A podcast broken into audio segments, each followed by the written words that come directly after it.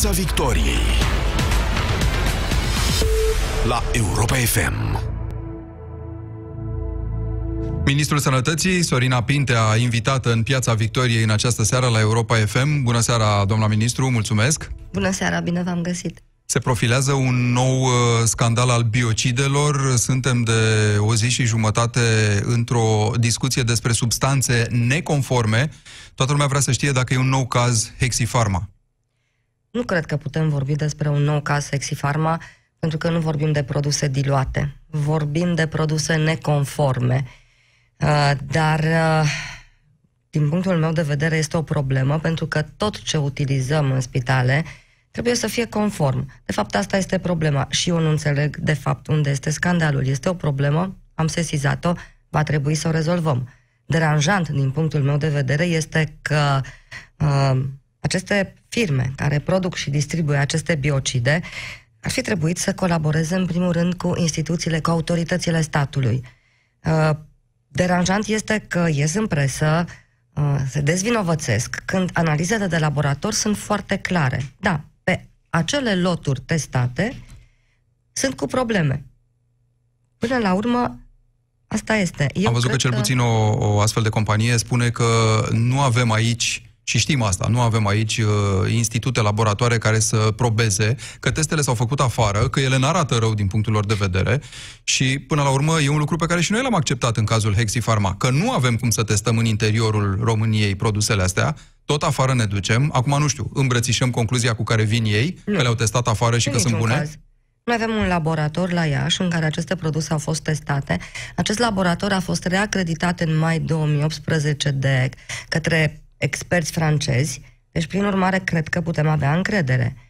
Uh, ceea ce s-a testat în afară, da, posibil să, să fie în regulă, pentru că s-au testat probabil din alte loturi, dar loturile testate de inspectorii uh, Inspecției Ministerului Sănătății și ai direcțiilor de sănătate publică au fost neconforme la acțiunea pentru fungi, de exemplu. Uh, spuneam uh, acest, acest lucru. Uh, până la urmă, eu cred că uh, Inspecția Sanitară și-a făcut datoria. În cadrul programului pe care noi l-am inițiat anul trecut privind siguranța pacientului și minimizarea efectelor infecțiilor asociate actului medical, am început să facem niște controle, controle tematice, uh, pe anumite tipuri de probleme. Una dintre aceste probleme a fost problema biocidelor. Am testat 15 biocide, 3 au ieșit neconforme cred că trebuia să luăm măsuri. Sunt în pericol pacienții? În vreun fel Din sau altul? Din meu de vedere, nu, pentru că uh, dezinfecția în spital presupune mai multe etape. Dacă toate aceste etape se respectă, respectiv protocoalele și procedurile, pacienții teoretic n-ar trebui să fie în pericol. Aceste tipuri de dezinfectanți se utilizează pentru suprafețe și pentru instrumentar. Să nu uităm că instrumentarul este sterilizat ulterior. Dar, uh, până la urmă, da, există probabilitatea ca anumite zone, în anumite zone să nu se respecte procedurile și atunci pacientul ar putea fi în pericol. Tocmai asta dorim să preîntâmpinăm. Bun, spuneați că sunt neconforme în ceea ce privește fungii, dar nu și bacteriile. Da. Acum, lumea nu știu dacă face exact niște diferențe sau știe exact. Lumea vrea să știe în ce pericol este pacientul internat în spital sau medicii sau toți cei care își desfășoară activitatea acolo, într-o formă sau alta. Uh, faptul deci... că nu sunt, nu sunt conforme în ceea ce privește fungii, nu știu, pare mai puțin grav, dar uh, ce efecte are totuși? Nu, nu pare mai puțin grav, adică nu e neconform la ceea ce spune. Uh, ce spune că distruge. Uh-huh. Că până la urmă este vorba de prospect și de ceea ce a ieșit la rezultatele analizelor de Bun, dar această mențiune v-a făcut pe dumneavoastră în primă fază să spuneți că pacienții nu sunt în pericol. Faptul că sunt neconforme la, la fungi, dar nu și la bacterii, nu, ceea ce nu ar fi această un... mențiune, nu. ci faptul că există mai multe etape de dezinfecție și dacă se respectă protocoalele, teoretic pacienții n-ar trebui să fie în pericol. Uh, atâta vreme cât uh, pacientul ia contact cu o bacterie sau cu fungi, uh, categoric nu este un lucru normal și există probabilitatea să se îmbolnăvească și de altceva. Mm-hmm. Pentru că, de fapt, asta este problema. Întrebați mai devreme unde e scandalul. Păi scandalul cred că e repetiția situației, de fapt. Poate într-o altă formă, e adevărat, față de Hexifarma, dar de ce avem nevoie ca să nu se mai întâmple deloc? De schimbare de legislație, de laboratoare în România, deci, din punctul meu de vedere, legislația este foarte clară. Aceste produse sunt autorizate, sunt testate mostrele care, bineînțeles, corespund. În momentul în care se pun pe piață, cred că ar fi nevoie de un control mai mare al acestor biocide. Noi am început să facem aceste controle tematice, iată că am avut acea surpriză neplăcută. Am, în paranteză fie spus, surpriza, surpriza neplăcută uh, pentru mine a fost și reacția unora în sensul că ministerul nu face ce trebuie. Ba da, ministerul chiar a făcut ce trebuie, a mai făcut și o plângere pentru că așa este legal și așa este corect. Dacă ai o situație, trebuie să o rezolvi. Deci, un control mai mare, ne gândim la, la modul acesta de, uh, de a controla mai mult biocidele care ajung pe piață, pentru că le controlăm la autorizare, dar, pe de altă parte, știți, controlele acestea uh, ne duc la o birocrație excesivă. Noi asta ne dorim. Dar trebuie să învățăm să fim serioși. Și până la urmă ne plângem de birocrația excesivă, dar pe de altă parte, dacă nu avem, abia așteptăm să eludăm legea. Vorbim despre România ca despre țara infecțiilor nozocomiale, țara infecțiilor în spitale, nu vorbim doar noi, vorbesc și alții. Putem măsura într-o formă sau alta uh, ce s-a făcut ca să eliminăm din această problemă? Mă interesează concret. Am început să recunoaștem. Asta este un prim pas. Dar ajunge, și nu vorbim ministru? doar în România despre infecții, vorbim în toată lumea și în toate spitalele, pentru că infecții sunt. Uh, nivelul infecțiilor asociate asistenței medicale, de exemplu, în Germania este între 6 și 8%, recunoscut. În Austria la fel. În România cât e? În România Formal, până oficial. în 2017 1,4%. Pentru 2018 recunoscute. recunoscute. Pentru 2018 vorbim de peste 6 nu avem încă uh, finalizată centralizarea, dar anul trecut, din estimările inițiale, am fost întrebată ce părere am despre creșterea atât de mare a infecțiilor nozocomiale și am spus sunt foarte bucuroasă. Asta înseamnă că am început să le raportăm. În momentul în care raportezi, uh, îți dai seama că ai o problemă, dar pe de altă parte, pentru că nu vrei să ai acea problemă, începi să respecti procedurile și protocoalele. Și asta se întâmplă în spitale. Bun, dar scapi de ele respectând procedurile și protocoalele, pentru că Nu între, scapi în totalitate. între a le recunoaște într-un anumit procent și a da jos uh, spitalul cu totul sau pereții, cum aud uh, școala de gândire Nu. că trebuie raș- rașchetat tot ca să elimini uh, sau să faci alt spital, care e calea de urmat între cele două extreme, să zicem? Deci, respectarea regulilor uh, duc la minimizarea efectelor și la micșorarea numărului de infecții asociate actului medical. Pentru că, pe de altă parte, sunt infecții care sunt în spital, dar sunt pacienți care ajung în spital cu mai multe tipuri de infecții. Uh, microbiologii, epidemiologii pot să explice mult mai bine acest mecanism, dar, pe de altă parte, uh, insist asupra respectării regulilor. Minimizăm efectele acestora și reducem numărul acestora. Uh, s-a întâmplat la Marius Nasta. Știți foarte bine că uh, acolo managerul a avut curajul să iasă pe post și să spună exact ce se întâmplă. Am discutat inițial cu dânsa pentru că vă imaginați în momentul în care există un focar de infecții, sunt anunțate și am spus da, perfect, există, Direcția de Sănătate Publică să meargă la spital și să comunicați. Pentru că trebuie să știm ce se întâmplă acolo. Uh, și-a asumat un mare risc din punctul meu de vedere, dar până la urmă trebuie să ne gândim ce dorim. Vrem să le ascundem în continuare sau să raportăm, să spunem că avem o problemă și să facem tot ce trebuie Bun. ca să minimizăm Planul efectele. ăsta, iertați-mă, al comunicării și al percepțiilor create este unul. Întrebarea e dacă nu e cumva sistemul e mai puternic în spate. Iese un director și asumă ceva, spune ceva. Iese ministrul, spune ceva. Problema e sistemul se deblochează sau uh, operăm în continuare cu niște percepții ale oamenilor și cu percepția că dacă se recunoaște, dacă se spune, dacă cineva iese și își asumă, lucrurile sunt, uh, eu știu, nu ca și rezolvate, dar mă rog, se face un prim pas sistemul cât de ancrasat e și cât de... Dacă noi vorbim în continuare de medici care nu se spală pe mâini sau Încă personal mai este, medical... dar să știți că lucrurile încep să se miște. Pentru că uh, ideea este următoarea. Uh, poporul nostru are o teamă de amenzi, de ceva anume, de cineva care vine și face ceva. Când se dau, doamna. Când se dau, sigur că da. Am început să dăm, sunt foarte multe. Vă spun foarte sincer, eu uh, uh, când mă uit peste cuantumul amenzilor, uh, după ce terminăm această idee, o să vă spun ultima, ultima temă de control și ce s-a întâmplat și acolo. Uh, deci sistemul începe să se miște, este foarte important. Dar știți, în momentul în care 30 de ani tu erai pedepsit dacă declarai ceva, dintr-o dată vine cineva, ceva și spun trebuie să declar, trebuie să faci, trebuie să aplici. Problema este că noi ne-am făcut un set de reguli, de 30 de ani avem o mulțime de reguli, dar nu prea ne-am uh, aplecat în a le respecta. Pe de altă parte, spunem că vrem să reformăm sistemul. Ce să reformăm? Pentru că încă noi nu știm dacă sistemul acesta funcționează după regulile pe care le-am creat inițial. Pe de altă parte, vorbim despre sistem ca despre ceva abstract. Noi stăm și noi uităm și acolo e sistemul. Noi suntem sistemul. Cu toții facem parte din sistem. Dacă fiecare facem ce trebuie, sistemul funcționează, da. Până acolo mai avem. Deci sistemul nu o să-l închită pe mișcă. ministru, ziceți. Okay. Ministru, sistemul nu o, să, nu o să-l domolească, nu o să-l domesticească pe ministru, ci invers o să fie. Ministrul o să domesticească sistemul. A, nu. Pe ministrul Sorina Pintea nu. În niciun caz.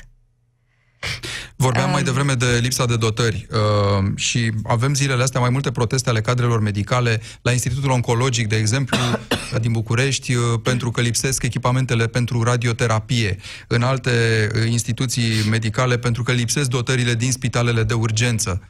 Și sunt multe astfel de spitale de urgență cu dotări uh, lipsă. Care sunt pașii următori? Cum deblocăm asta? Sunt foarte multe spitale care nu au dotări. Anul trecut s-au majorat salariile. Anul acesta, bugetul pentru investiții al Ministerului Sănătății este un buget istoric. De la 193 de milioane anul trecut la 1 miliard 183 anul acesta. 84% creșterea. Uh, punctual, despre radioterapie. În urmă cu câțiva ani, Banca Mondială venea un program pentru dotarea spitalelor din România cu aparate de radioterapie, aparate performante. Um, s-au ales niște spitale, uh, criteriile de alegere au fost stabilite de către experți austrieci. În 2015, în 2017, mă scuzați, s-au semnat cinci contracte pentru livrare aparate radioterapie, printre care și Institutul Oncologic București. Și pot să vă spun că în 3 aprilie, primul aparat, accelerator, uh, va fi dat în funcțiune la Baia Mare. Este primul centru finalizat. Va urma Institutul Oncologic București, Constanța, Galați, Oradea. La Institutul Oncologic București am fost. Acolo lipsesc practic fizicienii, experții de un anumit grad uh, pe care CNK-ul să acrediteze, mă scuzați, uh, pe care CNK-ul să ia în evidență astfel încât să poată acredita uh, centrul uh, existent la Institutul Oncologic. S-a rezolvat această problemă, dar din punctul meu de vedere acolo este mai mult decât atât. Este o lipsă totală de comunicare.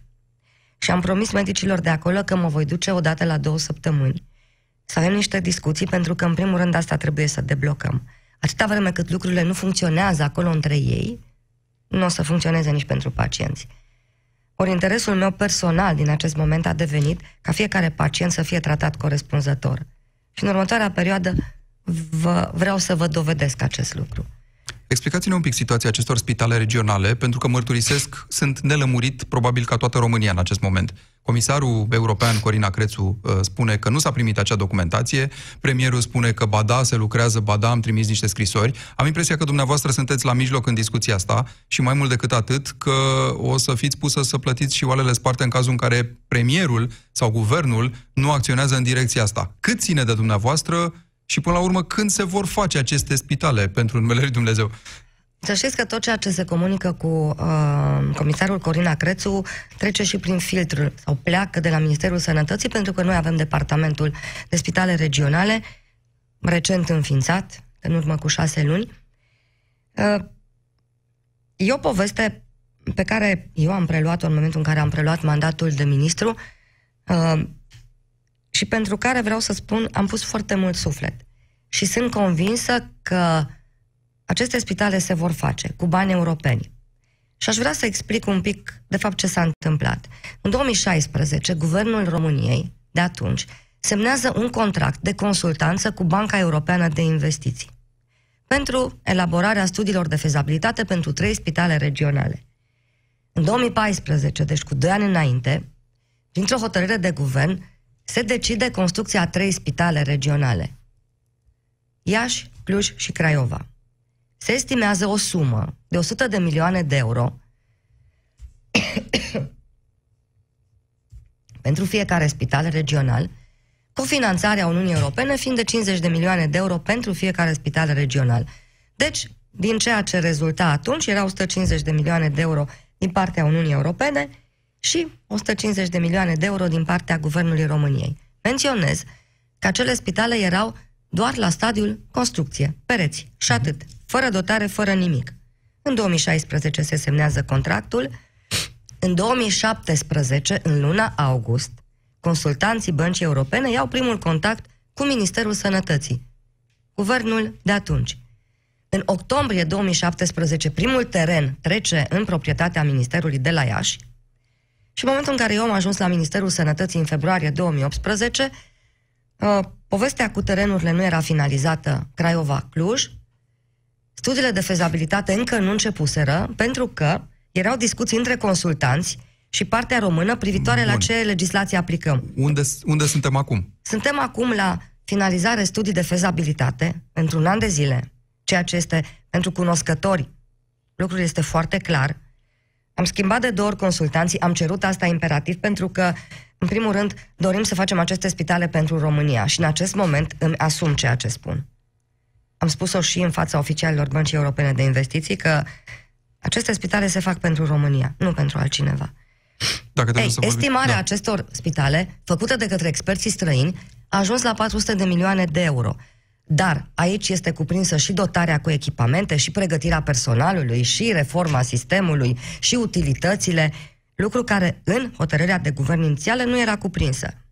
Bun, s-au terminat studii de fezabilitate, din aprilie până în iunie se vor depune cereri de finanțare la Comisia Europeană, urmează procedurile de evaluare din partea Comisiei, după aceea procedurile de licitație și ca orice om normal, am spus că nu putem finaliza construcția datorită acestor proceduri, acestor termene. Și am ieșit public și am spus că vom cere etapizarea acestora, ceea ce mi s-a părut foarte corect.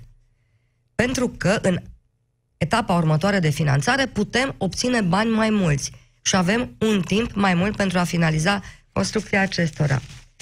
Doamna comisar, știind aceste lucruri, a cerut o scrisoare. Noi am pregătit această scrisoare să o trimitem.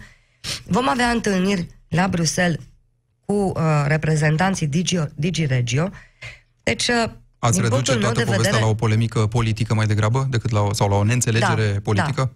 Da. da, asta este părerea între cele mea. două și... doamne, doamna prim-ministru și doamna comisar Cred european. că între mai multe doamne. Dar în momentul în care știi campania electorală... sau nu? Eu o să-mi apăr punctul de vedere da. pentru că eu pot să demonstrez tot ceea ce spun.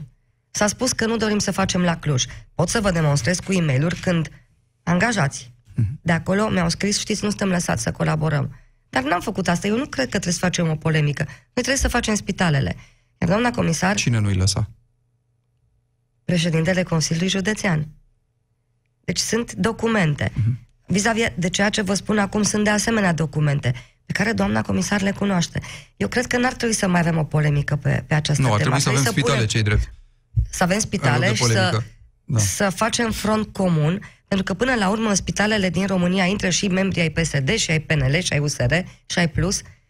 Este foarte ușor să arunci. Apropo de asta, cuvinte. domnul Eu... Liviu Dragnea intră într-un spital privat, e acolo. Cum vă explicați uh, Foarte lucrul simplu. ăsta? Că un uh, om care e șeful partidului de guvernământ și care a tot clamat investițiile în sistemul de sănătate public, s-a dus să se trateze într-un, într-un sistem privat. S-a dus într-un spital din România. În România și sistemul public și sistemul privat formează sistemul de sănătate. Noi știm foarte bine ce semnal dă când un demnitar public, numărul 3 în stat, alege sistemul privat în dauna celui public dă un semnal că sistemul public nu-i dotat corespunzător, doamna ministru. Nu, nu sunteți de acord? Un sistem, dă un semnal foarte bun din punctul meu de vedere. La rândul fiind întrebată ce aș alege, am spus foarte clar. Pentru anumite afecțiuni aș alege spitalul public, pentru alte afecțiuni spitalul privat. Pentru că până la urmă trebuie să înțelegem și am spus-o de nenumărate ori, spitalul public cu cel privat nu sunt concurenți. Ei se completează.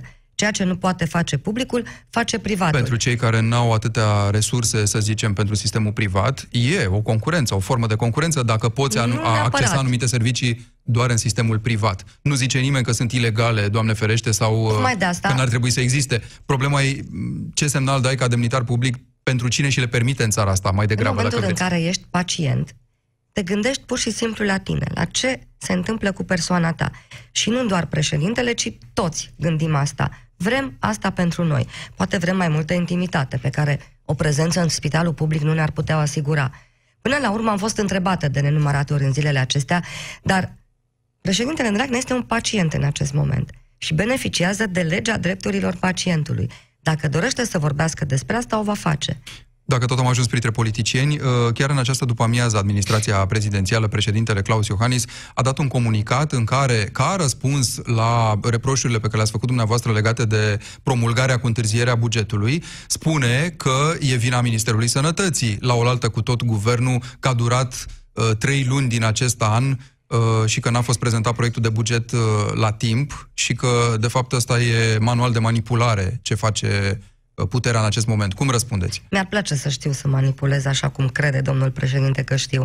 Dar uh, replica mea a fost o replică la ceea ce dânsul a afirmat. Că avem probleme cu programele naționale. Da, cu anumite pro, uh, programe avem probleme, pentru că uh, bugetul a fost publicat în monitorul oficial în 15 martie. Ca să aplici programe naționale de sănătate, inclusiv cele noi, ai nevoie de două ordine un ordin al Casei Naționale, un ordin de ministru al, al Sănătății și o hotărâre de guvern. Este o legislație agreată și de Uniunea Europeană, deci nu este invenția României. Uh, ai nevoie de cel puțin 45 de zile în transparență decizională, conform legii. Apoi, o perioadă de contractare între direcțiile de sănătate publică, și aici mă refer la programele de prevenție pe care le gestionează Ministerul Sănătății, și spitale. Deci, nu sunt invențiile ministrului sănătății. A fost o replică la replică, nu mă așteptam la altă replică, înseamnă că domnul președinte are consilier bun pe sănătate, dar Păi, eu înțeleg așa, dumneavoastră i-ați reproșat că a promulgat prea târziu bugetul. Nu, nu, dânsul mi-a spune... reproșat că nu suntem în regulă cu programele Asta zic, naționale. Deci e o spirală întreagă. E reproș la reproș la reproș, cum ar veni. Uh, cred că nu este un reproș corect. În primul rând, uh, președintele are un consilier pe probleme de sănătate care ar fi trebuit să-l informeze vis-a-vis de ceea ce se întâmplă cu programele naționale și de termene. Mai rămânem uh, câteva clipe Reproșurile la sunt da. foarte ușor de făcut, uh, privind din afară, dar cred că ar trebui să, în ceea ce privește sănătatea, să colaborăm foarte bine. Un lucru vă mai întreb din zona politică, pentru că se vehiculează insistent uh, din nou cuvântul remaniere. Vă vedeți în tabloul ăsta? Sau vă vizează în vreun fel, din ce știți? Eu sunt în acest moment ministrul sănătății și voi continua să fac la fel până când voi avea sprijinul și girul politic pentru a face asta. Am tot auzit nu, de la, de la Liviu Dragnea, parcă am auzit zilele astea, că unii miniștri s-au instalat confortabil în fotolii. Acum n-ai zice chestia asta, având în vedere câte schimbări de guverne s-au făcut în ultimii doi ani, dar Chiar și așa, uh, la cine credeți că se referea? Sau vă simțiți în vreun fel uh, vizată de afirmația asta? Nu, eu cred că președintele vrea să spună că este momentul ca miniștrii să iasă în teritoriu, printre oameni. Pentru că s-au făcut multe lucruri uh, care trebuie promovate și arătate. Cred că asta vrea să spună domnul președinte. Ne întoarcem la situația din spitale, doamna ministru Sorina Pintea. Campania antișpagă, controversată și ea, pentru că mie mi se pare că ați dat niște semnale contradictorii. Ați venit cu această idee generoasă de a o face, după care ați spus că șpaga în spitale s-a diminuat. Percepția publică pf, ne arată că e în continuare o problemă. Mai e sau nu mai e nevoie de această campanie? Și mai vreau să vă întreb ceva care are legătură. Ați vorbit la un moment dat de responsabilitatea pacientului, care e la capătul celui care dă. E corect să-l punem pe pacient în ecuația asta, mai ales în situația în care e vulnerabil, presat, el și aparținătorii lui, Uh, de o intervenție complicată, de uh, găsirea unui pat într-un spital, nu cumva ține mai mult de medici, de fapt, să nu ceară decât de pacient să nu dea? E o temă de discuție. Da, eu cred că este responsabilitatea amândurora. Și până la urmă să știți că declarațiile mele nu au fost controversate pentru că eu mă bazez pe niște statistici pe care le-am la dispoziție, mai mult sau mai puțin, inclusiv acel chestionar de feedback pe care îl analizez, îl publicăm pe site-ul Ministerului trimestrial, dar eu lunar analizez aceste aspecte. Este încă o problemă, uh, dar este un adevăr că s-a diminuat. Adică din ce în ce cum, mai mult. Cum măsurăm? Iertați-mă. Eu sunt mai jurnalist așa, vreau fapte. Cum, cum măsurăm Numărul de persoane care răspund la întrebarea ați dat uh, plăți informale. Ați dat sau vi s-au cerut? Că s-ar da. putea să fie o diferență. Există, există ambele întrebări puse în chestionar. Pe de altă parte, uh, repet, nu sunt declarații contradictorii. S-a diminuat, e adevărat, fenomenul, dar este încă o problemă. Pentru că și eu, la rândul meu, primesc mesaje, inclusiv în privat, pe care, mesaje pe care le transmit uh, acolo unde trebuie să fie verificate. inclusiv managerilor de spital. Uh, dar, uh, da, este un fenomen, este un fenomen și cred că nu se va diminua total prea curând. Pentru că Dar cum ani de facem zile să- am fost obișnuit să facem asta. Inclusiv eu am tendința asta de multe ori. Dar uh, Ce anume, să dați uh, șpagă sau în aten- momentul o în care atenție? am o problemă de sănătate, nu eu. Din fericire n-am avut decât mici uh, răceli. Uh, Dar am uh, și eu, familie. Și uh, am tendința să mulțumesc excesiv. Ceea ce, uh, cum să vă spun, nu-mi pare rău că am tendința să mulțumesc excesiv, pentru că um, avem într-adevăr oameni care fac Știți ce minuni zice lumea? în Să medicină. mulțumești excesiv sau să dai din plăcerea ta. Asta, asta circulă așa în spațiu public, e una. Dar să ți se pretindă sau să ți se sugereze prin interpuși că trebuie să faci asta, pentru că altfel n-ai nicio șansă la o operație sau la un pat sau la Inclusiv atenția sugestia, unor asistente. comportamentul sugestiv că uh, trebuie să dai ca să mă comport într-un alt fel. Exact, Dar asta tocmai. este o problemă. Dar asta depinde, insist, inclusiv de cel care e în legătură cu medicul. Pentru că până la urmă este un act petrecut între Bun, dar două cel care persoane. e în legătură cu medicul Medic-pacient. zice, dacă nu dau, medicul are toate pârghile la îndemână să, până la urmă, el are dreptate întotdeauna. Dar nu avem voie el să zice gândim dacă mă așa. mai operează sau nu, el uh, știe dacă îmi dă pat sau nu. Nu. Nu poate să spună asta, pentru că el are un contract cu un spital public pe care trebuie să-l respecte. Și revenim la managementul spitalelor. Uh, Din punctul meu de vedere, principala responsabilitate în, în rezolvarea multor probleme o are managerul instituției, care la rândul lui are un director medical, un director de îngrijiri, un director administrativ, care fiecare trebuie să-și facă treaba. Dacă, de exemplu, vedem mizerie într-un spital, pe o secție, Păi, stau și mă gândesc, ok, șeful de secție este șef de secție, este medic, dar are un asistent șef de secție care răspunde de calitatea procesului de îngrijire. Înseamnă că nu și-a făcut datoria. Oamenii ne scriu și ne spun, oamenilor ăstora, Spuneam doctorilor... de sistem. Da, doctorilor li s-au mărit salariile. De ce mai pretind? Sau de ce uh, rămâne ce în mă continuare lasă să tema asta? înțeleg că ar Sau de ce trebui mă să lasă dau? să înțeleg? Pentru Uneori că pretind de la un pretind- braț, despre ce vorbim? A unii da. Păi și atunci? Există vreo pârghie pe care să o acționați și să le spuneți acestor oameni ați sărit peste rând când vi s-au mărit salariile. Poate nu ar fi ajuns ele la nivelul din vest, dar în orice caz unul din scopuri a fost ăsta, să nu mai cereți uh, șpagă sau atenție sau mulțumiri excesive, cum le ziceți. Da, asta fac aproape în fiecare zi. Până la urmă, uh, da, ministrul face asta, dar există în fiecare spital care are metodele proprii de campanie antișpagă sau antiplăți informale. În luna august am fost la un spital în nordul țării, la Zalău. Și împreună cu managerul de atunci am inaugurat o cutie, o cutie a donațiilor. Uh, Media a preluat foarte puțin știrea, iar alte spitale nici măcar nu s-au interesat ce ar putea să facă, pentru că era o procedură foarte clară prin care tu, dacă intrai pacient în spital, în loc să dai mită, dădeai acei bani, puneai banii în acea cutie. Deci uh, campaniile acestea nu prind foarte mult, Ca la de biserică, aceea trebuie așa să fie oarecum. mai intensive. Da, cam așa este. Apropo de spitale, uh, mai avem câteva minute și aș vrea să vorbim și de partea de investiții. Înțeleg că Spitalul Universitar București, unul dintre cele mai mari din, din țară, poate cel mai mare, uh, la 10 ani de când au început lucrările de renovare acolo, abia acum primește niște echipamente pentru blocurile, uh, pentru blocul operator, de fapt, care e format din mai multe săli. Uh, Primește toate echipamentele primește toate necesare echipamentele odată? dotării celor 10 sări, 10 săli. Am uh, uh, promovat și s-a adoptat în ședința de guvern o hotărâre prin care alocăm 71 de milioane de lei spitalului universitar și nu numai. Vă spuneam că bugetul de investiții este cel mai mare din istorie. Vom finaliza și am declarat investițiile începute. Spitalul din Timișoara, Spitalul de Pediatrie. Când se finalizează când? Dați-ne un orizont de timp pentru fiecare din măsurile Până la astea. sfârșitul anului, pentru că avem în sfârșit bugetul aprobat, dacă le aveam mai devreme, dădeam firele de buget mai devreme, promovam aceste hotărâri mai devreme, dar până la sfârșitul anului vor fi finalizate obiectivele începute, iar pentru spitalele care au deja proceduri în derulare și acordul cadru, în maxim 3-4 luni, utilajele, echipamentele vor fi în spitale. Dați-ne, Iar Europa eu voi FM merge e, e, personal e post să le național, văd. se aude în fiecare uh, colțișor al țării. Dați-ne două, trei nume de astfel de instituții medicale să știe toată lumea asta care ne ascultă că ajunge și la ei ceva din tot programul ăsta de investiții, vă rog. Spitalul uh, Universitar, Spitalul Floreasca Marius Nasta din București, um, Spitalul Sfântul Ioan pe urologie, um, Comisia Națională de Urologie a propus achiziția pentru șapte centre universitare a unui set de echipamente pe care le vom licita de la Ministerul Sănătății. Uh, o mie de incubatoare, uh, procedura este aproape finalizată în sistemul electronic, achiziționată pentru toate maternitățile din țară.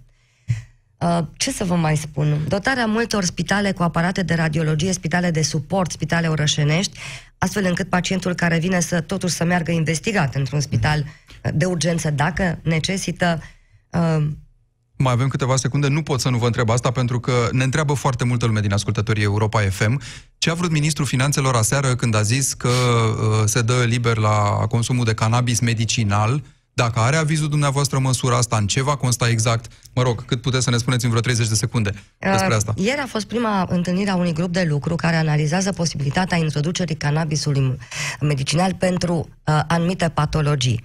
Terapia adjuvantă pentru bolnavi cronici, oncologie, epilepsie, boli rare, dar a fost o primă întâlnire și analizăm această posibilitate.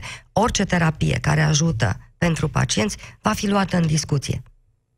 Sorina Pintea, vă mulțumesc foarte mult pentru toate informațiile. Uh, mai veniți, pentru că sunt multe lucruri de, de discutat și o să măsurăm unele dintre ele, apropo de șpagă, apropo de plecatul doctorilor, că poate găsim și instrumentele prin care să măsurăm toate lucrurile astea. Mulțumesc încă o dată pentru Eu că ați fost la Europa FM. invitație. Pe curând! Piața Victoriei. De luni până vineri, de la ora 18 și 15 la Europa FM.